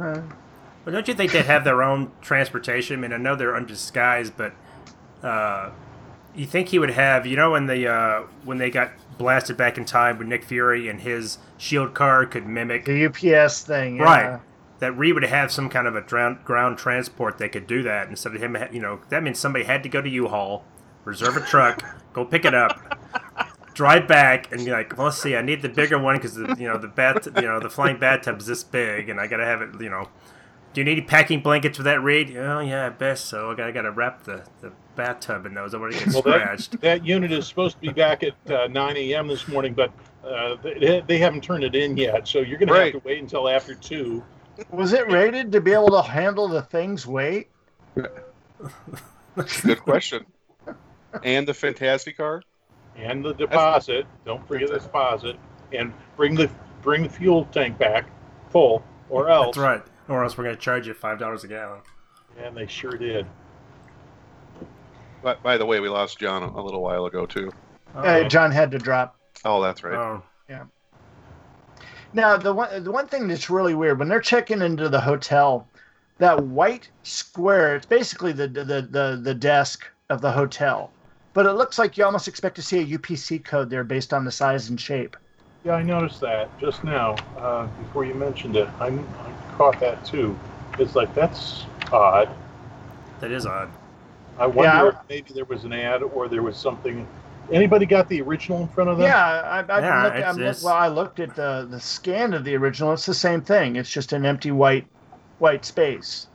It's just it, it should it should have been something yeah. other than white. I think would have made it not so, you know, conspicuous as something to you know it, it grabs your attention. Why is this? It's almost like Byrne decided to cut something out. It's almost like a panel break that he was going to have another. The rest of the panel, but there's no reason the, the panel below it to intrude into that. Yeah, it, it just should have been a different yeah, color. Right. I, I think the editor or the colorist probably could have done something to to help that, but they didn't. Maybe originally it said, join the M M M S with a picture of the thing. You know what I'm saying? That was ubiquitous uh, back in uh, Fantastic Four, thirty-six, thirty-seven, thirty-eight, thirty-nine. There was a, a whole time period when they were promoting their first club. And you'd have those things all over in the issues, appearing on billboards, on the side of the U-Haul, and there was one in every issue. You yeah. guys remember this? Yeah. No. No? Okay, homework assignment. Look at some of the covers from right right around sixty-five, and you'll see little ads for the uh, M M S. Oh, Mary Marvel Marching Society. Yeah. Society. Yes. Okay. Yeah, yeah, yeah, yeah. I know what you're talking about. And they were always orange, and they stuck up every place. And if you go through the books, there's a, a whole-page ad that's devoted to joining this club. Um, and somebody just recently said, why in the world, how could they get away with that? And it's basically they sold contracts for ads, and then they either miscalculated the number of pages that they had, or the number of pages of ads, so they came up with, oh, we've got a twenty-two page story, and we've got an extra page left over. Oh, let's put it, in, turn it into the bullpen page, or let's turn it into, you know, an in-house yeah. ad. That's how that happens. Okay. I'm gonna, uh, I'm gonna, yeah, I was going to take us back to the book, the page where they're getting into the hotel room. Um, I love this this uh, briefcase that Reed opens up and all the little Kirby tech and everything that's in it. Of course, today, yeah, of course, today, all that could fit on our smartphones. Well, it'd be an iPad right now, or a laptop yeah. today. Yeah. Well, the same with the map. I mean, don't you think Reed is like, oh, finally, we have digital maps. He doesn't have this huge map on, on the wall that he's having to do his little triangulation on. Yeah, so. Google navigate me to King's Crossing. That's right. It'll take you to Vermont. I wanted to ask what you guys thought about the, the monsters that the uh, the townsfolk uh, turn into. Do you think those, they look like Skrull, you know, like something a Skrull would become, but do you think that's because they have some kind of race memory of the from the D N A they're ingesting? Or I thought it'd be nicer if they became more earthbound type, you know, whatever is in the conscious of, like, if, Brian, you suddenly had the, the power of a Skrull, which I, I assume you don't, but I don't know. Uh, if you could shapeshift, you know, you would turn into something you'd seen in a movie or something you'd read or something out of your subconscious or something you saw as a child, like a werewolf or um, something. And I thought that would be kind of a neat... I know they have to be kind of generic monsters. You can't do kind of trademark, but... They're the yeah, Atlas monsters. Nicer. It the actually Atlas made me problem. think of um, that um, West Coast Avengers uh, Acts of Vengeance, when they wrapped that up in the final battle... And all those, like, demon-type monsters and whatnot were attacking. Um, and it, it, it, the same kind of monsters they're attacking is what we see here. And so, you know, it's just a nondescript uh, yeah, it's just, boogeyman. Yeah, I mean, they look a lot like the, the in F F one where mm-hmm. they're going to Monster Island. Yeah, yeah, those yeah, generic, and, and again, Kirby it's monsters. Like they're using the same kind of monsters that Reed, you know, gave them images. I mean, it's not the exact same, but it's just like like Kirby that's monsters. What, that's what I yeah, thought. That the were Atlas inspired by. Yeah, that's probably what it is. But yep, but uh, really cool, guys. I'm sorry I got distracted here. Someone's cooking bacon. Oh. It smells oh. so good. Thanks for mentioning it. Yes. Well, so how much more do we have to cover on this? Well, I mean, the thing is, is like we're not doing a page by page, but we are talking about things that we that we saw in here. And talking about the monsters themselves was it, it is interesting. You can see that that some of them have got some very Byrne looks about them. Um, but, you know, I mean, really what it is is he's created monster shapes and let the colors go to town on differentiating them. Because every monster is one single color, except for maybe the I like that. Yeah, that's, that's kind of a throwback to sixties Marvel, where you have these big color, just colored panels. I like on the, the, the page where the thing does his, it's clobbering time, and I love the lead-in. Mm-hmm. Hey, kiddos, kiddies, do you know what time it is? It's clobbering time. But you, as you look around, as you can see, there's so much differentiation, how many fingers and what they do. One of them looks like a brown rock monster. And then there's one that's lizardy and scaly. Looks a little bit like Abomination. Yeah, but not that's quite nice. As big. But, I mean, it, it's, yeah. you know, that he's done a lot, and he just said, you know, let's make sure they're all different colors so you can differentiate them. But but another nitpick, when, when Reed sprays them with the gas and they start reverting, it kind of, it's uh, it's... purging the the Skrull, the Skrull D N A, wouldn't they be naked? Because we're assuming the clothes are part of their transformation, not actual clothes. But when they revert, they're fully clothed again. Yeah, uh, I mean, this is a code a code approved book, so there you yeah, go. Yeah, but you're not but you're not seeing you're seeing yeah, their heads and their no, shoulders. No, they could right. easily be naked. They could easily be naked. Yeah, it, it makes me think of the Incredible Hulk, Hulk cartoon where every time he turned back to Banner, he would all of a he sudden... He always had a tie and shirt. And, and a knapsack that he carried yeah. around with him. So, you know, yeah. Well, it's like it's like Bill Bixby. It's he only had that knapsack in the T V show were boots because he tore through his boots in every episode, and he always had to get, go and get himself another pair of dingoes. Yeah, at the top of that panel, or top of that page, when the thing is uh, being assaulted in the factory, um, and he's starting to tear up the pipes, and the milk starts to flow. Look at um, look at the, the light green monster that's right in front of him. He's kind of laying, yeah, almost prone, and yep. he's reaching up. He's kind of very faintly sketched there. He's got a very distinctive, um, not eyeglasses, but sort of a mask over his eyes. It looks, what did they call that monster? Um, Zemo? No. Uh, Titan? Zemnu. Zemnu. Yes. I, I yes, have no mouth and I am mean. That's the one. He's got like a tin cap on usually, yeah. and I'm thinking that's what he used as a template for this it, monster. It reminds me of like, um, uh, what's the guy, the fire guy from X-Men? Uh, uh, Sunfire. Sunfire. Sunfire or, um, a, you know, like a kind of a kabuki type mask. Yes. Uh, or even yeah. Orm's mask from Aquaman, but just, you know, colored green. Yep. But, you know, I, I, I just would be so gross to be in all that milk fighting these guys. You know, the thing's got to probably stink for weeks. That dress. No, you cannot fit two of me in this dress. And I've got big news for you, big brother. I'm drinking milk. And in the next few years, it's going to give me a lot of what I need for strong bones, beautiful skin, and a healthy body. Before you know it, I'll be turning the heads of your friends. And when I do, if you're still the same little creep in a big body, I won't even acknowledge you're my brother. Milk, it does a body good. Uh, getting all that milk out of the cracks. All right, you took your best shot. Now it's my turn. Wait, where's that? Where's that from? Yeah, that's yeah, Wolverine at one thirty-two. Yeah. Yep. Yep. Did he say that in here, though? No, no, no, okay. no. I'm just evoking the image. Ah, gotcha. Gotcha. You know, the thing is, this. I think this was the book that really made me recognize how much Byrne had changed the Thing's look overall. Mm-hmm. I mean, you can go back as far as uh, two forty-nine, and you realize that Byrne's making a big change in the geometry of the Thing, but it was never more apparent as it was in this book. Well, you've got the flashback to F F two where he's yep. pretty lumpy. Yep. But throughout this adventure, he's pretty scaly. He's, yeah, the rocky, scaly thing, but he's mm-hmm. almost got a, uh, you know, the the arms are so long on this version of the Thing, uh, and, and, and the head's got that one gigantic cranial ridge that makes him look different from the way the Thing had been portrayed before, even in his versions of him from, you know, two thirty-five on up, uh, after Franklin brought him back to the uh, the Rocky version, he still seemed to change a little bit more over the next couple issues.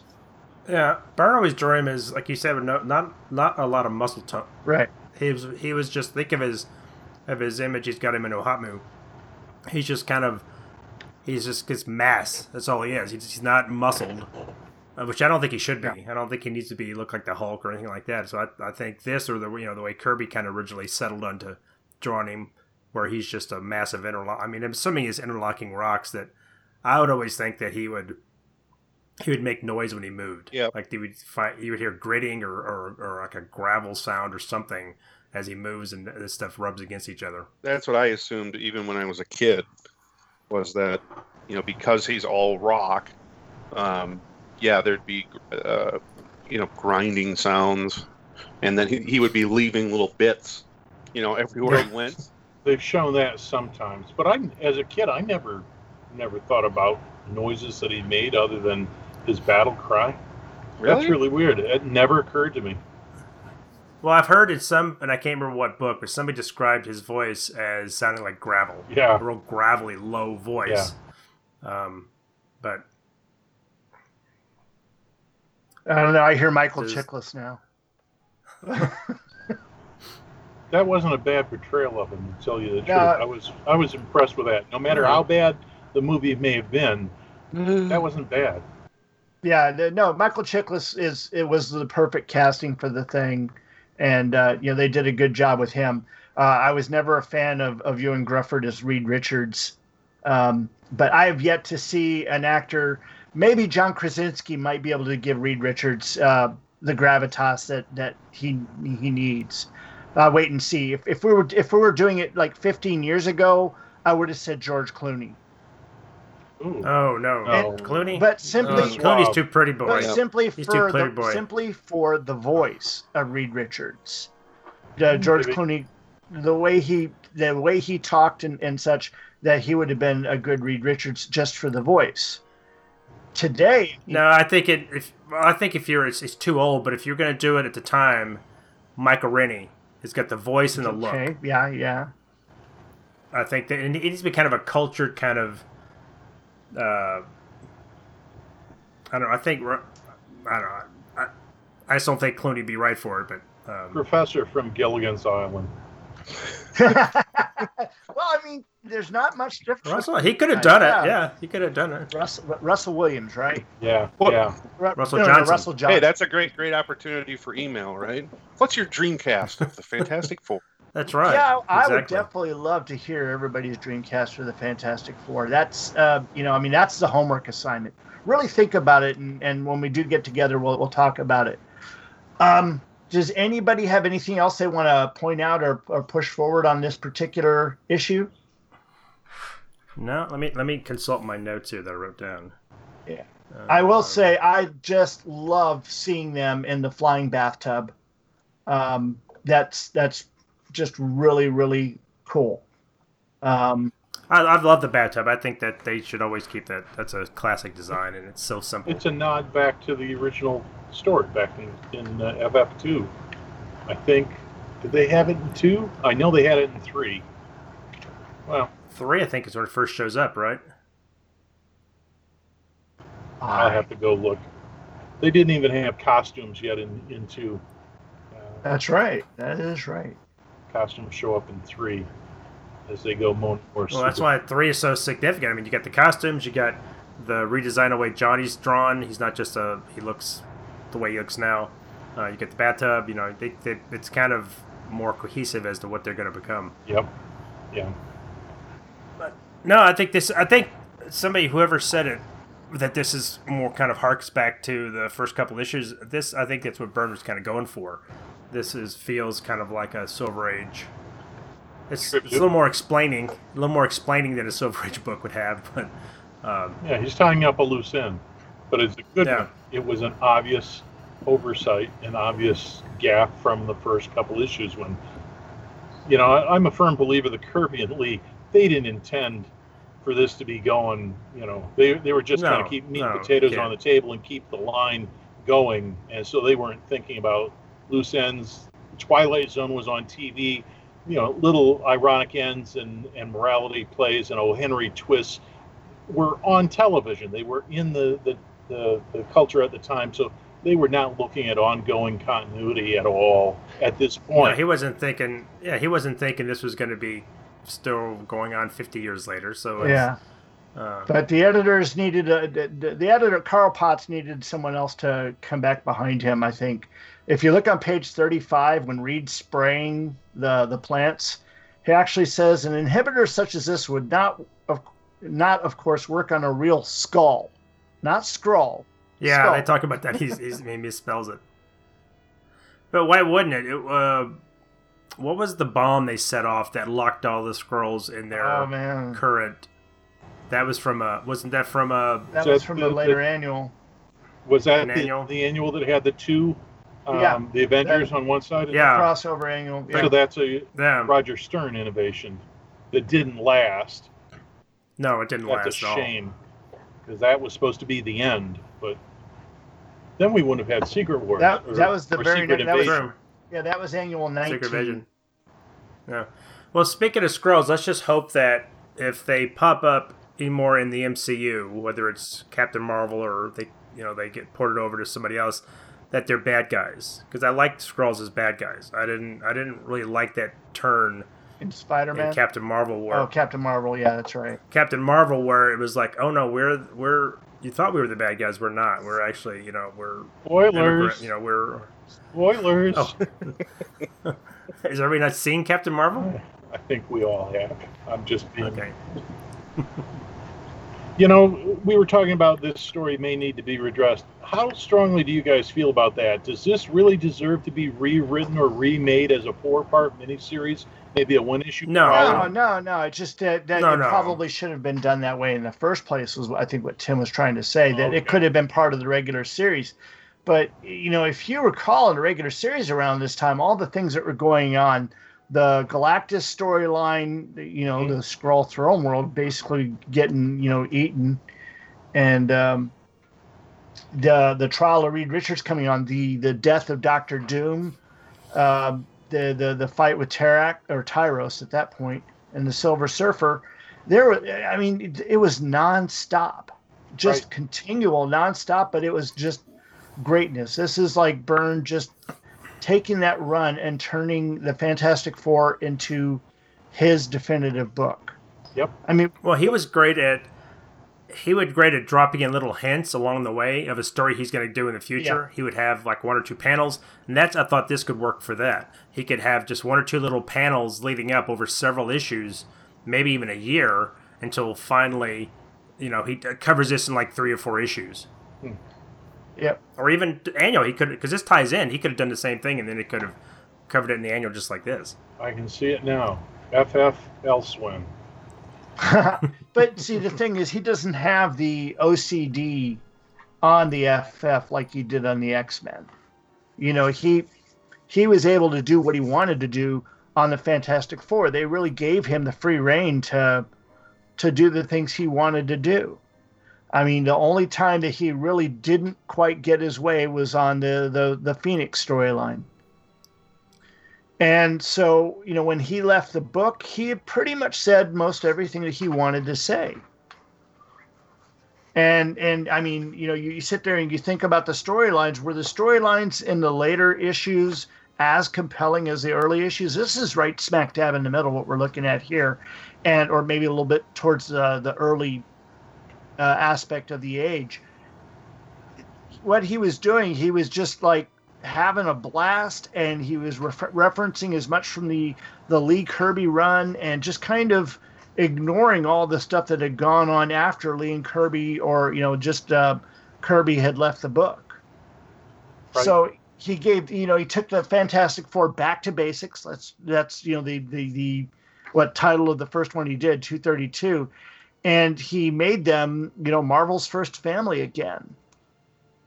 And, you know, here he is just right in the middle of it. And we, we get this little story, which is, I mean, just a very tiny fly speck area in the middle of the countryside. And, you know, it's just greatness. Love it. Well, I think you hit on the head, Brian, that he is having fun. This seems yeah. like, and, and throughout most of his run on F F, he seemed like he was just having fun. He was kind of in his element, and he could do what he wanted to, and he was just having a blast with it. So I think that, that shows uh, in this book, and his reverence for, you know, the, the Silver Age. Yeah, and, and this book is not terribly expensive even now. If you wanted to track down a nice copy, it's a couple bucks. The uh, Canadian I, copy is like ten bucks. Yeah. The Canadian variant is like ten yeah. bucks. I'm like, what yeah. the heck? Uh, I guess it just didn't print as many. Right. Um, so, you know, as I mentioned earlier, is a nice one and done story. I enjoy it. Like I said, I got out of the back issue bins, you know, decades ago for fifty cents and enjoyed That's it then. Yeah, that's a bargain. Yep. All right. Where's Professor yep. Allen? So I don't think any of the Byrne, any of the his F F run are terribly expensive uh, that I can think of. I see him in bins a lot. I don't think there are any. They're, no, I think, I think they were really, see... you know, obviously, as we've attested to, you know, I mean, he was at the height of his game, you know, during the mid to late seventies and, and into the eighties deep and, and into the early nineties. So I, I don't think that they these lacked from, you know, uh, you know, printing. You know, there's there's lots of copies. Right, no, I'm sure there are plenty. Yeah, books I'm, out I'm sure there's plenty of these. Yeah, there are a lot of them, and they stretched for what five years, over sixty issues. I mean, no wonder you're seeing a lot of them in the, in the back issues or in the quarter bin boxes, because uh, there's a lot to draw from. Yeah. And what's funny is when I see them in the cheap bins, even though I have them, I'm tempted to buy them because you yes. want to buy them and give them to somebody else. Yes. I did I did that for a while. A, a guy, um, my boss had, uh, his kid was kind of getting into comics. He was nine or ten. And if I found really cheap, especially Byrne stuff or like age-appropriate stuff, I'd pick it up. And I'd give it to him and say, here, let me read these. Just to, you know, just to kind of, just, you know, spread the greatness. Yeah, I've done that too. Hmm. Well, I think we've done done our bit on this. I hope we've given everybody something to, to chew on there, and maybe you've gone back and read this and probably, you know, been inspired to go back and start reading Byrne's run over again. I would recommend, um, if you do, go back before he became the writer and take a look at some of the earlier stuff that he did, because there's some really great storylines in there. And then, of course, uh, was it two twenty where he actually did the writing and art? The uh, red cover issue.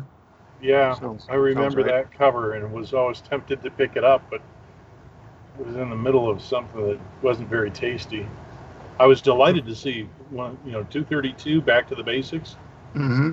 Uh, you know, I thought that was going to be a one shot, so I didn't pick it up initially, or maybe I did, but it's like once I realized, ooh, this is ongoing. If I hadn't bought them right off the rack, I was I was in for the long haul. Yeah, if you look time. at if you look at those books that he did before um, he took over the book, you'll see that the the art is more in line with the style that went before. And so Reed is thicker, more full-bodied, muscular kind of guy. He doesn't have that scientist uh, look to him. And you know, all all the characters are just the stock looks for them for the for the day. And um Then when uh, Byrne takes over, he immediately changes the the appearance to more fit what you know what they should be for the characters that they are. And Reed being the absent-minded professor, um, but I mean, still the the art on those earlier ones are are really good. But of course, it is John Byrne and Joe Sinnott, and you know what what I said about my thoughts on on Sinnott earlier. Sinnott kept the the books constant, much like Bob Layton kept Iron Man, you know, within its particular look. Sinnott did that same here, like Jim Mooney with Spider-Man. Um, mm-hmm. you, you know, they, they, they had the Marvel house style, and there was nothing more apparent about it than the books of this age uh, before Byrne took over as artist and writer, and he was able to to take his steps out. Unfortunately, it led to other guys who their models of the character were so far off you didn't recognize them halfway. And I'm talking more like how Spy, uh, Todd McFarlane handled Spider-Man and the characters there, because you don't recognize Mary Jane or, or you know, the others. And same thing with the, with his Hulk characters, Rick Jones, Clay Quartermain, Betty Ross, uh, who just um, went went, cause McFarlane, went way off model. Yeah, Mc, McFar- well, McFarlane had such a, a distinct style that didn't really right. yeah, I can't. I can't else. get on that bandwagon with you, Brian, because that, that was in my formative comic years. So, well, uh, don't don't get me wrong. I enjoyed reading those books, but when I go back and read them now and see how different they are from everything else, it's just kind of jarring. He was ahead of his time. He was an innovator. I, I think. Well, I can't say he's ahead of, ahead of his time or behind the times. I think he was perfect for the nineties. McFarlane? Yeah. I mean, yeah, he, well, I'll give him this. He he created, and almost everybody aped it after that. He created the the way Spider-Man's webbing yes. came out. He gave that kind of intricate, this, instead and, of just drawing. And Spider-Man's poses were never more dynamic than when Todd McFarlane was doing it. I, I grant that. I grant everything. I just didn't care for the the the way he took, you know, Mary Jane became a, a lingerie model for him. And she didn't, wow. and, and she had porn star hair rather than, you know, seriously, look at her. Her hair looks like it used three cans of Aquanet, you know? But hey, that's just me. Again, my opinion. That's all it, it does. Is. I, I, will, I, will, I will say this. Bur- uh, I was a big fan of McFarlane, and when I would go back and look at it now, it doesn't, it's like, seeing a movie you fell in love with and as a kid, and then you watch it later, like, well, it's good. It's not as great as I thought it was. So um, yeah, it, it it it's a little different. But uh, I never felt that way with Byrne. I always thought Byrne was, you know. Yeah, but if you want to see where the differences are, go back and look at the, those early runs in like the two tens. Um, you know, when they're aging and, and everything, and Johnny's trying, yeah. in the Sphinx story, yeah. and you, you look at that, his Fantastic Four, the way he draws them there, and then just look at two thirty-two, and it just go like ten issues at a jump, and you can see just, you know, all the changes Byrne makes, and to me, they're changes for the better. And then you, you look uh, at other artists' yeah. interpretation, and you see that it's after that that other artists really start to take their their liberties with the character designs.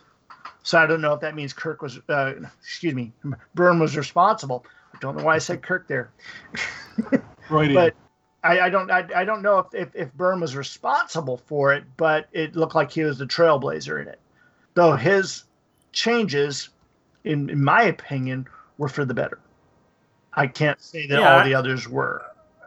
And I agree. I think it just became, it lessened, and I don't know if it, if that was Byrne's doing, but it seemed to be like towards the end of the eighties that artists were allowed to kind of not stick so much with the house style or with the previous style, but they could, you know, Mike McFarlane, uh, you had, you know, Eric Larson, he had a really unique style.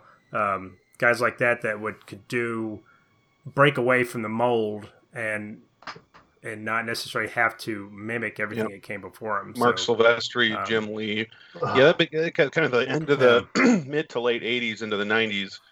Uh, Art, artists were driving book sales, um, you know. Right, and that's that's what it, certainly with Image. Uh, sorry to cut you out there, David. Yeah, but yeah Image was art was art driven. I but think Marvel too. Uh, Marvel too. When Jim Lee came on, oh, the yeah. X-Men, right? X-Men exploded, and then that spun off into his own, you know, renumbered X-Men number one. Yeah. Still one of the highest well, selling comic books of all right. time. Well, I think artists always were pretty pretty much. It wasn't until maybe the late nineties, the two thousands, where suddenly the writer was elevated, mm-hmm. and it was more the writer's book, and the artists were more revolving. Well, it like, it's because well, someone, the, the pendulum know. always swings, right? So yeah, it swung yeah. all the way to forth. the artists, right, and then it swung all the way to the writing, and you know you can see part part of that exhaustion kicking in in the late nineties, early two thousands books. Well, in fact, we just right we covered the the Byrne books, uh, the two Spider-Man issues. Mm-hmm. Um, And the Wonder you know, Woman was from that same era, wasn't it? In that mm, close to. Yeah, and you know, you can feel a little art fatigue, you know, setting in there. I think people started to realize again. I, that's when I was starting to get out of comics because there's only. I mean, looking at the art is great, but I'm a big story person too, and if you can't, you know, keep my brain engaged on a, a riveting uh, story. Or, or at least something that keeps me interested. I'm not going to hang around, no matter how nice the book looks.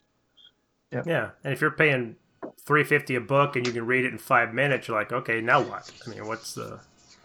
Yeah. Well, are they I think up to I... five bucks now. No, somewhere, some places. But uh, I think that again, I think we've um, covered everything we need to, yeah. and uh, just. Um, You know, again, I can't gush any more about this book than I have. I really enjoyed it. I'm glad we were able to uh, cover it. And, you know, this was a, a last-minute change for us because we were originally going to cover today Superman twenty-two and, you know, Byrne's last issue on that series. And uh, because we wanted to include Scott Gardner in the conversation, uh, we decided to hold off, and we'll be doing that one next week if, if uh, all works out. But, uh, you know, my, my final thought here is just, you know, I really enjoyed reading this one again. Makes me want to go back and read the entire run. Um, and uh, maybe even go back to Alpha Flight and give it another spin. Yep. I think it's a good one and done. Mm-hmm. It doesn't, like a good annual, it doesn't necessarily rely, you don't have to have read the anything leading up to it. You know, if you're kind of familiar with who the F F are, that gives you enough of a backstory that you can just pick this up and read it and enjoy it. Yes, yes, I agree. I agree. Anybody else got any last thoughts? Well, it looks like we're good. And uh, anybody want to tell our audience how they can reach us? Because I keep saying it every week and nobody's listening to me, so someone else needs to say it. Well, you can we're go not on getting... the Facebook page, Third Degree Burn, where a lot of comments are made. Uh, you can send in an email to gotta get burned at, is it, uh, help me out, is it gmail dot com? Yep, that's at right. Gotta get burned at gmail dot com. And I got to say, I really love the, the nice little teaser art that Tim put out last night of the um, the Skrull with the milk mustache. I thought that was a pro. Yes. Oh, I didn't catch that's where it was. I saw it, but I didn't. Uh, yeah, I, I, I I initially said to Tim, maybe we could put a picture of uh, Sean Penn as Harvey Milk and put oh. the little Skrull ribs on his chin. But I, I didn't know that anybody would actually get that. So, you know. Yeah, it's too, that's too deep of a cut. Yeah, that would be too deep of a cut. But this right here, just, yeah, that was that was good. Any idea uh, what graphic you're going to go with for the uh, announcement of the episode? Just curious. Uh, yeah, I've already. Oh, you mean what yeah. image? Well, uh, well, if you want to see it, or do you want me to want me to spoil no, it? No, no, no. no. Well, well, I can wait. I was just curious if you'd okay. settled on it. Yeah, I, I've gotten where I'm kind of doing the artwork a little ahead of time because I'll edit this one today, and that way it'll. Good. It's ready. Uh, it's it, yep. it, it speeds it speeds things up. Yeah. And if you're listening all the way to the very end here. You've already please, co- yeah. Well, please, please come over to the Facebook group. We're all nice guys and, and gals in there. Well, most if, of us. Yeah, that's true. Uh, we keep getting we keep getting more and more members. I think we're up to uh, one hundred ninety-two members. one hundred ninety-three. And uh, yeah, and we've been, you know, more stuff is getting posted in there right now that's really, really interesting. Did you guys see my little thing from Fantastic Four two ninety-three? Mm-hmm. Mm-hmm. And I mean, that that was yep. just always one of those funny moments where, you know, Johnny says, hey, you know, Doctor Doom can make a time bomb out of two aspirin and an old radio. And I'm like, well, it reads like a, a bomb maybe, but he'd need a full bottle of aspirin to synthesize enough T N T. And that right there just kills me every time I read it. That's Reed. That's Reed that Richards. That is Reed Richards. That's absolutely Richards. I've always been trying to find a way to work that into a normal conversation, but you know, the statement, not the not the issue. Yeah, not not bomb making. No, right? no, no, no, no. Heck no. no. But heck. Anyway. All right. Well, who wants to take us out? I keep doing it, so let someone else. All right, this has been the Third Degree Burn episode that has concentrated on Fantastic Four Annual number seventeen. We appreciate your being here and want to say thanks to all our guests, including, in no particular order, uh, John Hyatt, uh, Tim, uh, Brian. Um, say goodnight, Gracie. David, say goodnight. Good night. Good night. And I'm Kirk Greenfield. Good night. Good night. Oh, man. I sure could use a cold drink. Look what's coming down the road. Well, I'll be. Ice cold refreshments. Coming right up. Oh, boy, a new chuck wagon. Hope you brought along. I know. Plenty of good Borden's milk. Right. Thirsty, eh? I'm always thirsty for good Borden's milk. And I can tell you why. Because Borden's gives you the sweetest, freshest, best-tasted milk that you ever poured into a glass. Fun to drink anytime. Right, Joey? Mm-hmm. And with sandwiches, cookies, any kind of chow, there's just nothing tastes so good as good Borden's milk. Pete's right, boys and girls. Borden's is the good milk. It's the only milk I drink. Me too. Why don't you ask your mom to get you Borden's milk? It's good.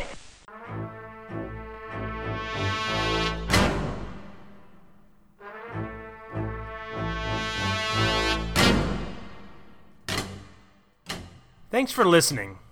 You can find us and many other great shows at two two freaks dot com. That's T W O T R U E F R E A K S dot com. Third Degree Burn is spelled with the number three, R D D E G R E E B Y R N E, and is part of the two two Freaks network of shows. Follow us on Facebook and Twitter. Just look for Third Degree Burn, spelled with the number three, and Burn spelled B Y R N E. Compliments, complaints, and recipes can be sent to gotta get burned at gmail dot com. That's G O T T A G E T B Y R N E D at gmail dot com. Drop us a line and tell us how we're doing. Till next time, this has been Third Degree Burn. Some men aren't looking for anything logical, like money. They can't be bought, bullied, reasoned, or negotiated with. Some men just want to watch the world burn.